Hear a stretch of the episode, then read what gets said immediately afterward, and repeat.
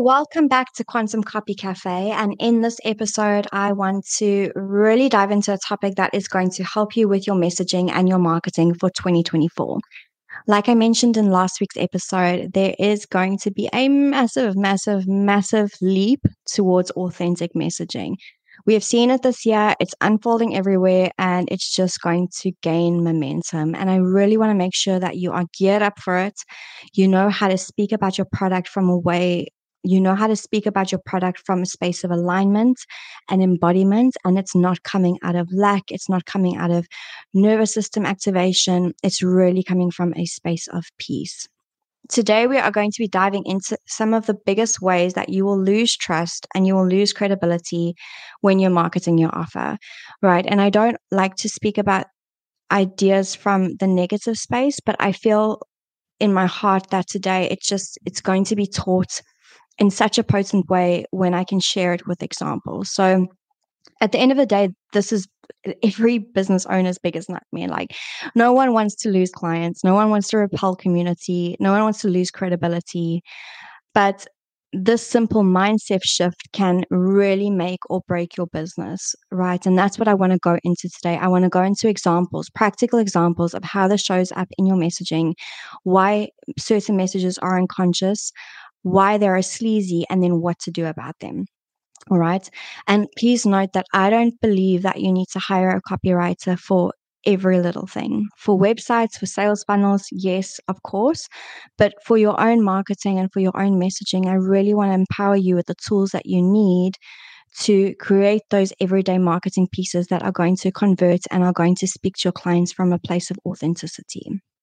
All right. So Rule of thumb obviously, we all know this customers are gold, be authentic and be real with them. Sometimes we have this idea that we need to have this mask or this facade or just this show in order for people to love us, for people to trust us, for people to feel like they belong with us. And this is so, so, so far from the truth.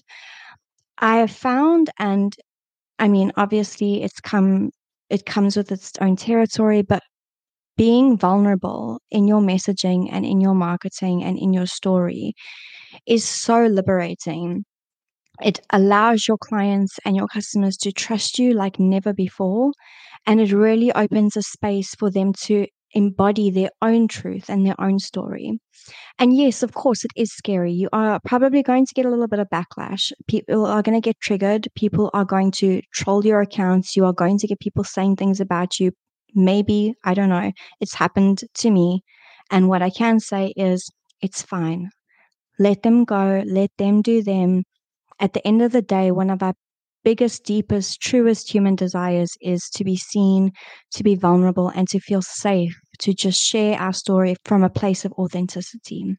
And if you can do that, you know, it might trigger people that want to do the same that are not able to.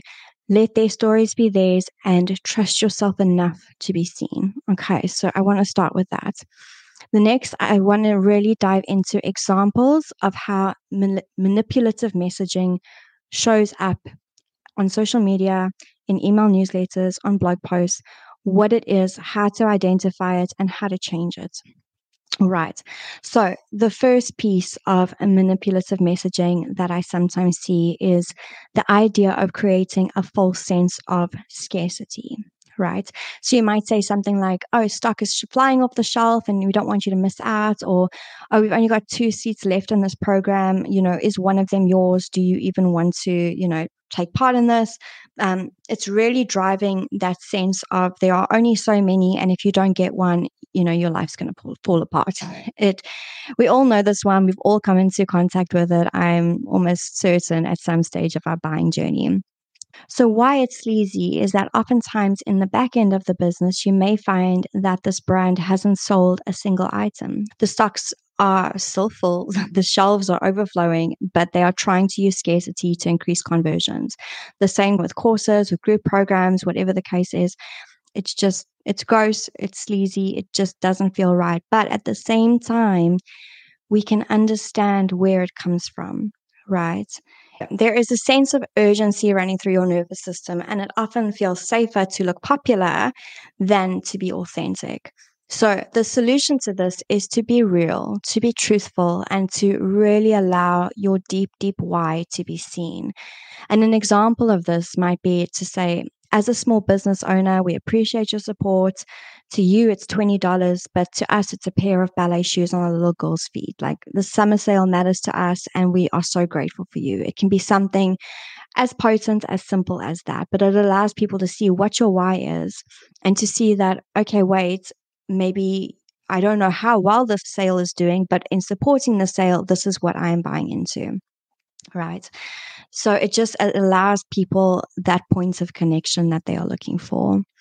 Another example is to use the fear-based approach. So it's it's it's obviously not like this, but it's a, it's that basic message that says if you don't buy this product, you'll basically regret it forever, or your business will fail, or you will never be successful right? It's not always that explicitly stated, but it's there. And this message, the reason why it's sleazy is that it subtly conditions you to believe that if you don't buy this product or service, then you'll ne- never succeed and you are a failure, right? And obviously, this comes once again from a space of unconsciousness.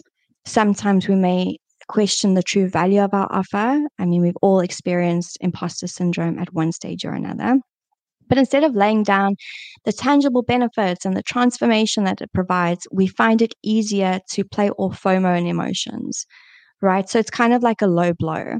And the biggest solution that I have for this is to just lose the fluff. You know, stop putting it out there like it's the best thing that's, you know, since sliced bread, map out the actual value of the offer, show previous results that it has given, what transformation has it given to your previous clients, and then invite new clients to try it for themselves. So an example of an authentic message from this perspective would be, for instance, like um, this product has already supported 65 yoga practitioners in moving their physical practice online. Uh, we value your desire for freedom and exploration. Um, will you be next? So it's an invitation, right? It's, it's a calling. It's saying, this is what it's done for these people already. Is this something that aligns with you? Does it resonate with you? Cool. Do you want to try it? It's an invitation rather than that fear. Okay, a third example of this would be the we all know this one again the peer pressure post. So that is the join this trend be a part of the cool crowd you know don't you want to be included? Why it's sleazy is because it creates a desire for social acceptance and inclusivity and it encourages individuals to conform to a perceived standard of popularity. So it basically plays on basic human rights and basic needs for acceptance and belonging Okay, so why is it unconscious? So, this messaging often comes about when we don't know how to authentically create a community naturally.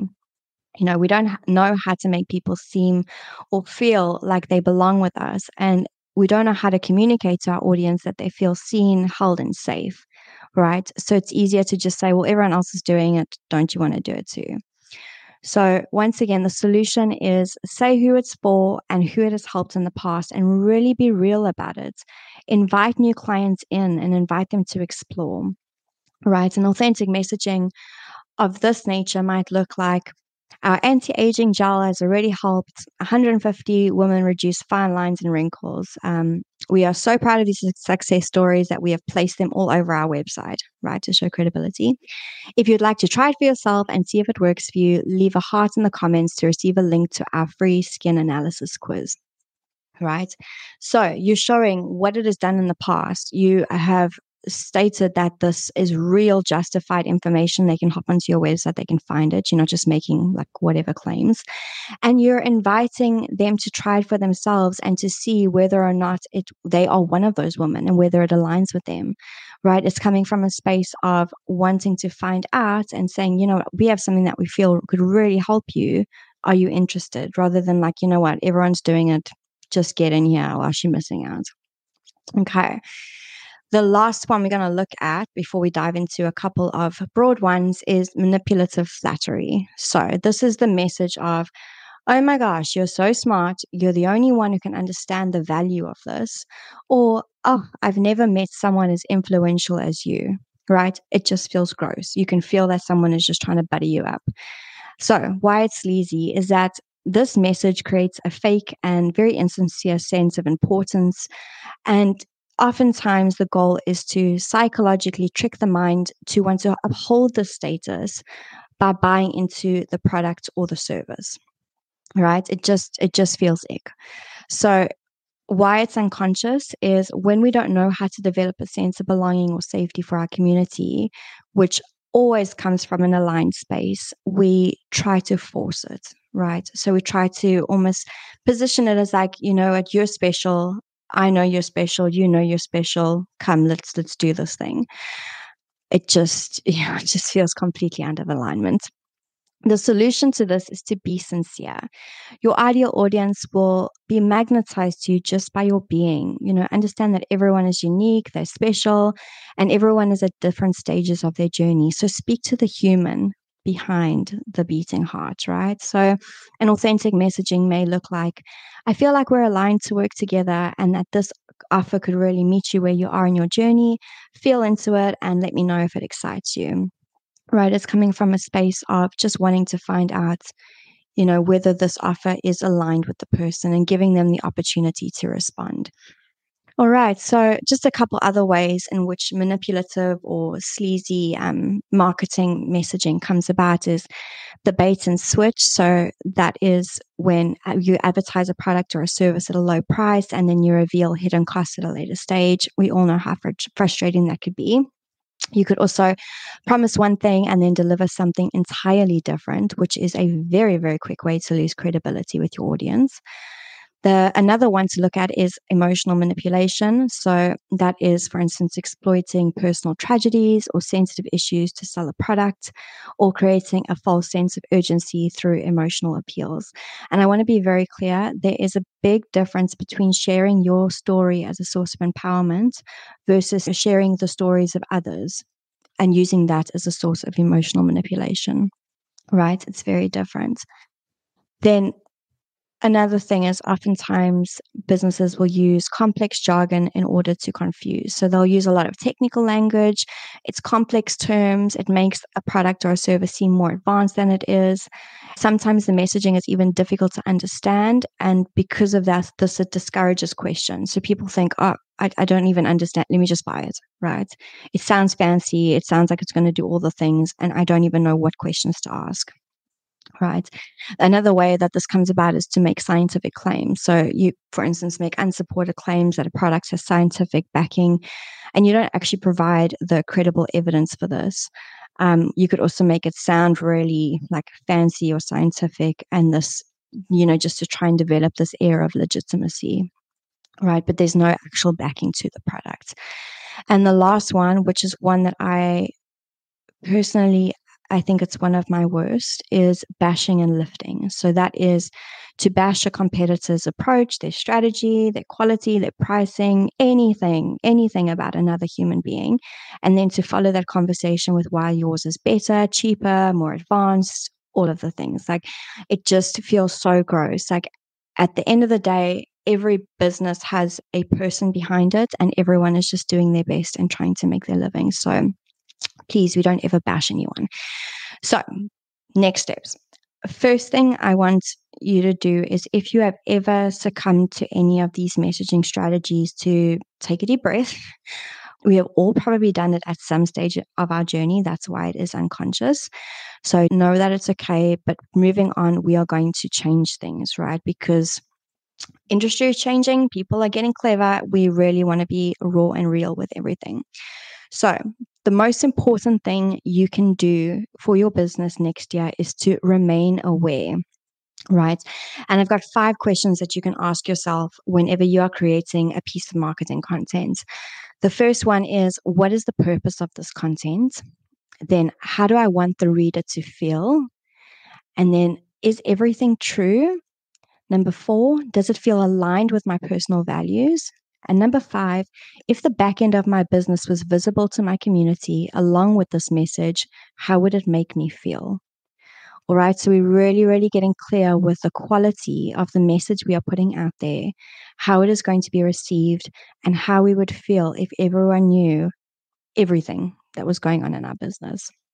Right. And that is the quickest way that you can create authentic messaging for your brand.